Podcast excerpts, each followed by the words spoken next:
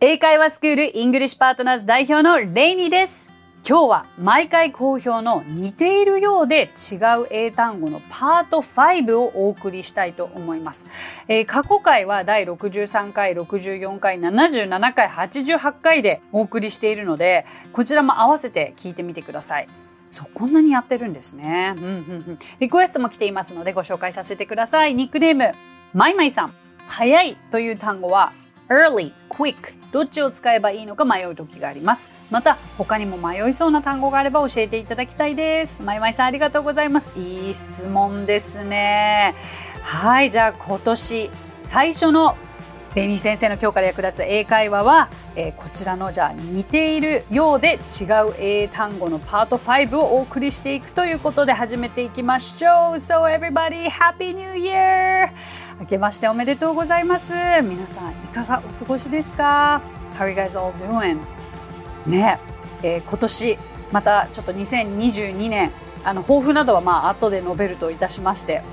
まあちょっと今年こそは英語をやりたいと思っている方今年も英語をやりたいと思っている方あのぜひレイニー先生のこの番組を通して何か、えー、持って帰れるものがあったら嬉しいなと思います。さあ、すごくいい質問ですね。え今回、えー、もちろん最初にリクエストいただいたものもご紹介しつつ、今回ご紹介するのは、すべて過去にご紹介しているものも含まれています。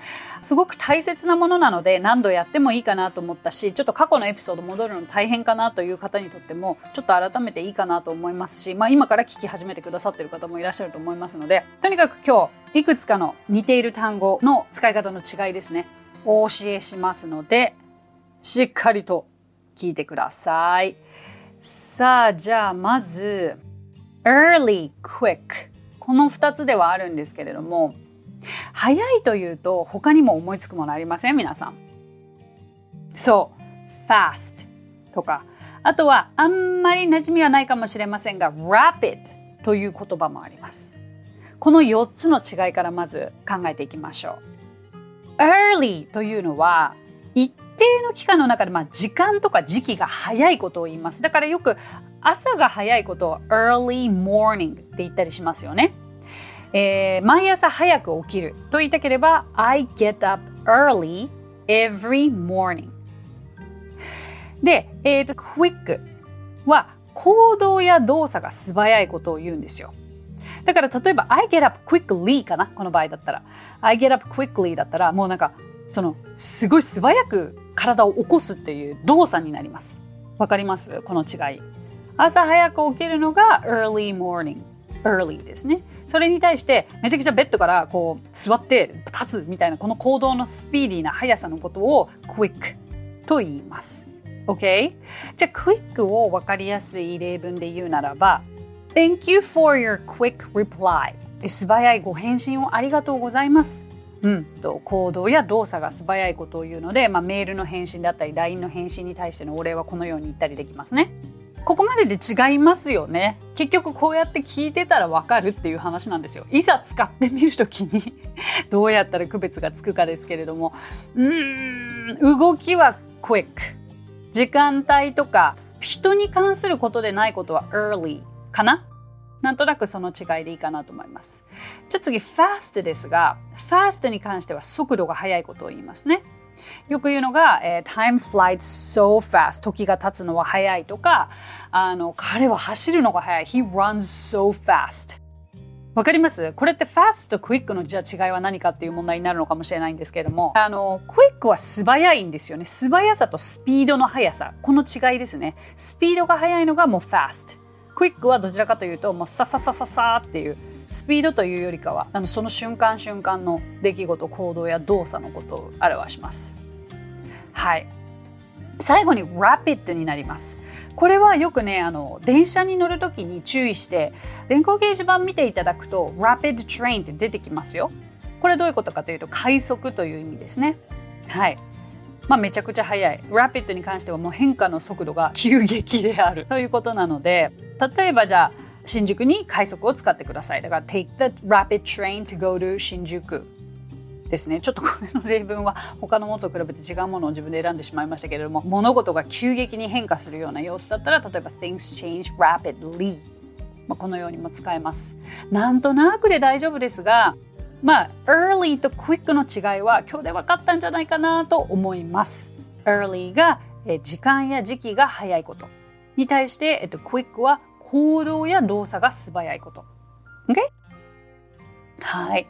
では次、これ絶対前にも紹介していますが、もう絶対大切。watch, look, see この3つはもう受講者の方にも絶対に聞かれますしでやっぱりこれこそいざ使ってみる時に区別がつきにくい、うん、どれを使えばいいかわからない。全て見るという意味なんですけどね。以前の私のエピソードを聞いてくださってる方も今日ここから聞いてくださってる方もこれでクリアにしましょう。いいですか？Watch, look, see はもう一度全て見るという意味ですが長さで言うと例えば watch というのは一定期間一定時間ずっとじっと見るときに使うんです。しかも動いているものを意識的に自ら見るもの。つまり映画を見るテレビを見る。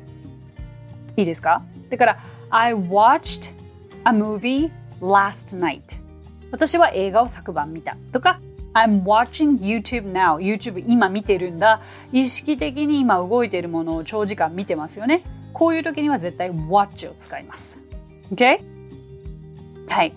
で、今度は look は意識的にどこかへ目線を向ける。ね、あれ見て !look at that! 見るじゃないですか。私を見て look at me! だから見てないところから見るという行為を行うこと。この意識的にどこかへ目線を向ける。これもだから意識を持ってっていうことですよね。自らの意思でどこかに目線を向ける。これは結構短い動作って思っておいてください。うん。これが look なわけですよ。はい。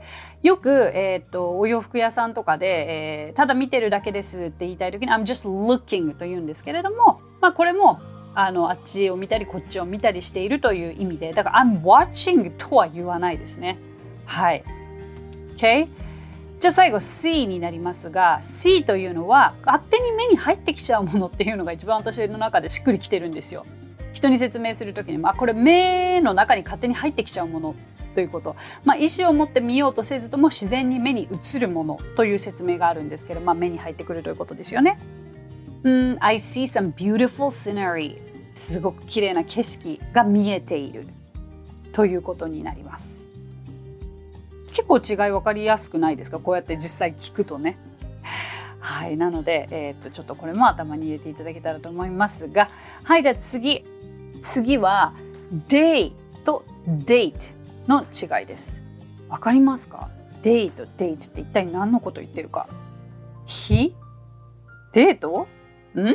なんだ？なんだ？そう。day と date は day の方が曜日です。date は日付です。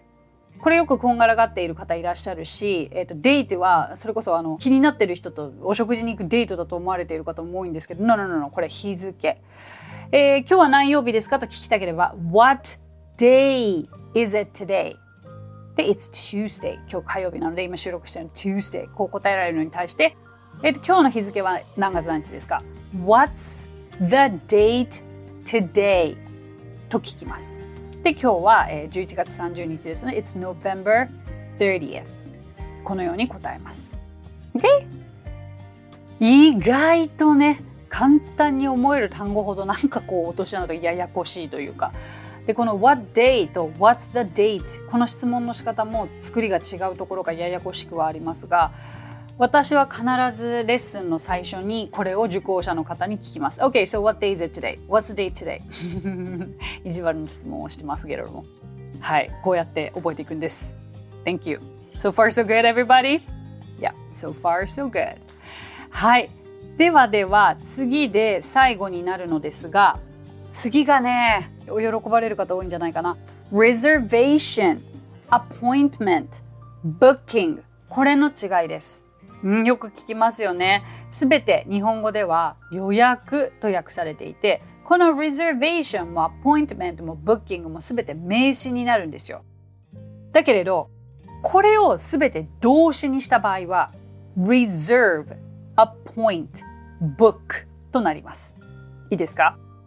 まあそれは一旦置いておいて、このじゃあ3つの違いは何かというと、まず reservation が意味する予約というのはうん座席だったり部屋だったり事前に確保しておくことを言います。で、ちなみに reservation も booking も同じ意味なんですね。ただし使われ方が違うので今日覚えましょう。えー、私として一番おすすめしたい使い方は、まあ、この reservation を使うんです。例えば今夜7時に2名で予約を取りたいですと言いたいときに I'd like to make a reservation for two for tonight at 7 p.m. すごいややこしいですけど、もう一回いきますよ。I'd like to make a reservation for two この two って2人のこと for tonight at 7 p.m. これがまあ主流だし、私一押しの予約をする時のフレーズですね。で、同じ品詞、いいですか ?reservation は名詞だったじゃないですか。じゃあ、名詞で book を使おうとすると booking になるんですよ。じゃあ果たして I'd like to make a booking for って言うかというと No なんですね。これはネイティブの方は意味は通じるけどこの言い方はしないというふうにおっしゃいます。なので、ブッキングという言い方はあまり英語ですることがないと思っておいてください。日本語で言う、なんだろう、ダブルブッキングとかいうのは、あれはちょっと和製英語になりますね。では、次。動詞で使うと、実は reserve も book も同じように使えます。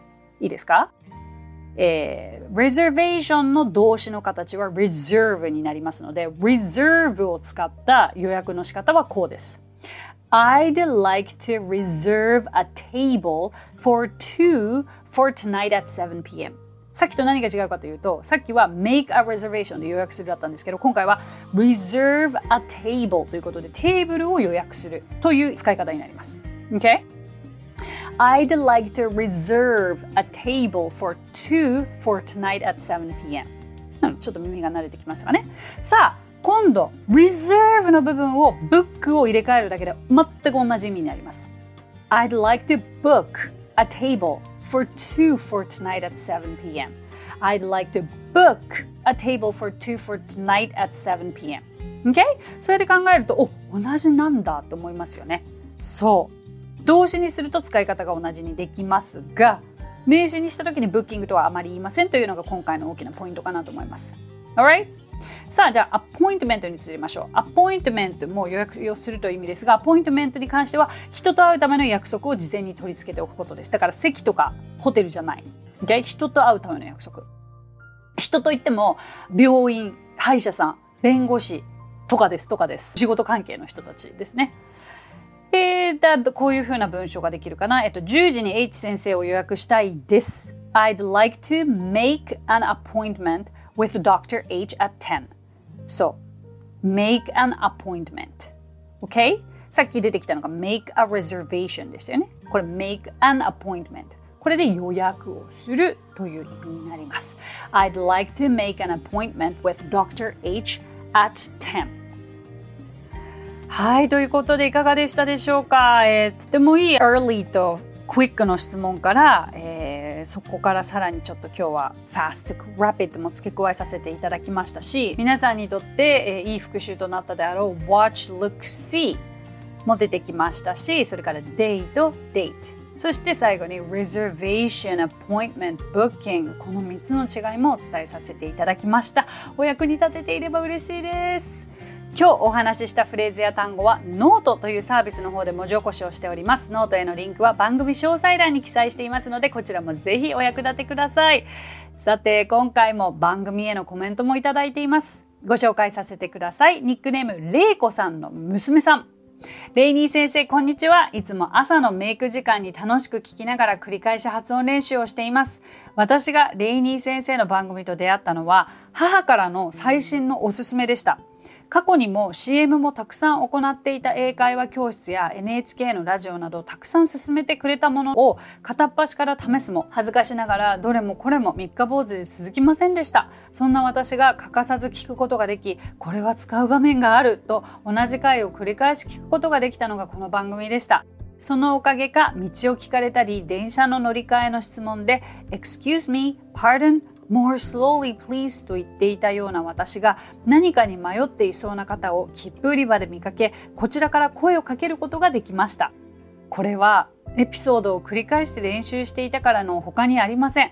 コロナもようやく落ち着いてきてこれからまた海外の方が日本に来てくれることも増えると思います。積極的に声をかけられるようにこれからもレイニー先生の番組を繰り返し聞きたいと思います。Thank you so much. Good job. いやー本当に何かこう続けられるきっかけがこの番組であるということが本当に嬉しいですしこれは使う場面があると思ってくださってるのが本当に嬉しいですね。やっぱり私自身お伝えするフレーズは絶対に具体的にこのシーンで使えるぞっていうのを自分の中で想像しながら皆さんにお伝えしてるんですね。あのフレーズはフレーズと絶対切り離して考えないのが英会話のポイントだと思いますのであとは皆さん聞きながらご自身の生活の中でこれはこのシーンで使えるあのシーンで使えるをあの想像できたらそれはご自分のものになるはずです。とにかくありがとうございます。もうこういったお言葉がもう本当に励みになって頑張れます。あの引き続きよろしくお願いいたします。はい。さて、この番組ではご感想やリクエストなどお待ちしております。番組詳細欄にあるリンクよりお気軽にご投稿ください。そして Apple Podcast ではレビューもできますので、こちらにもぜひレビューを書いてもらえると嬉しいです。それでは最後に今日のあれこれ English! 励ましたい時に役立つ英語フレーズ5選です。そう私あの英語が話せなかった時にお友達がすっごく落ち込んでいて励ましてあげたかったんですよね。だけどもうなんかそこで思いついた言葉があのちょうどなんか中学2年生の教科書で直前に「慰める」っていう単語を単語のテストやったの覚えてて。そうそれその単語は「comfort」という英語だったんですよ。だからなぜか私は私が英語が話せたらあなたを慰められるのにとか言ってなんかすごい偉そうななんか意味不明な英語を相手に伝えてましたけれども。そんなことが皆さんにないように、えー、励ましの言葉をお伝えしたいと思います。まず一つ、私がついているからね。I'm here for you. もう一つ似たような言い方ですが、I'll be there for you. 私がいつもついてるからね。I'll always be there for you. あなたのことを考えてます。元気を出してね。I'll be thinking of you. Please take care.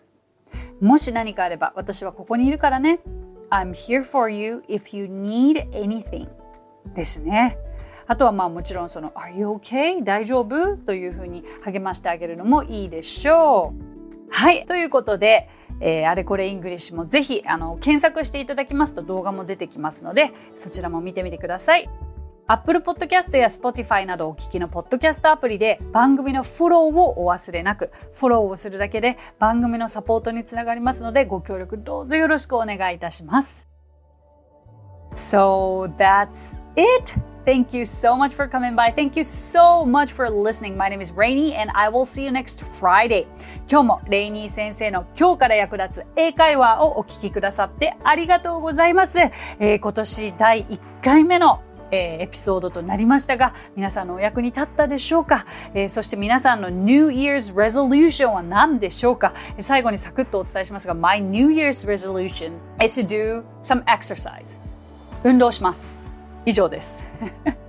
ありがとうございました。So また来週。 Bye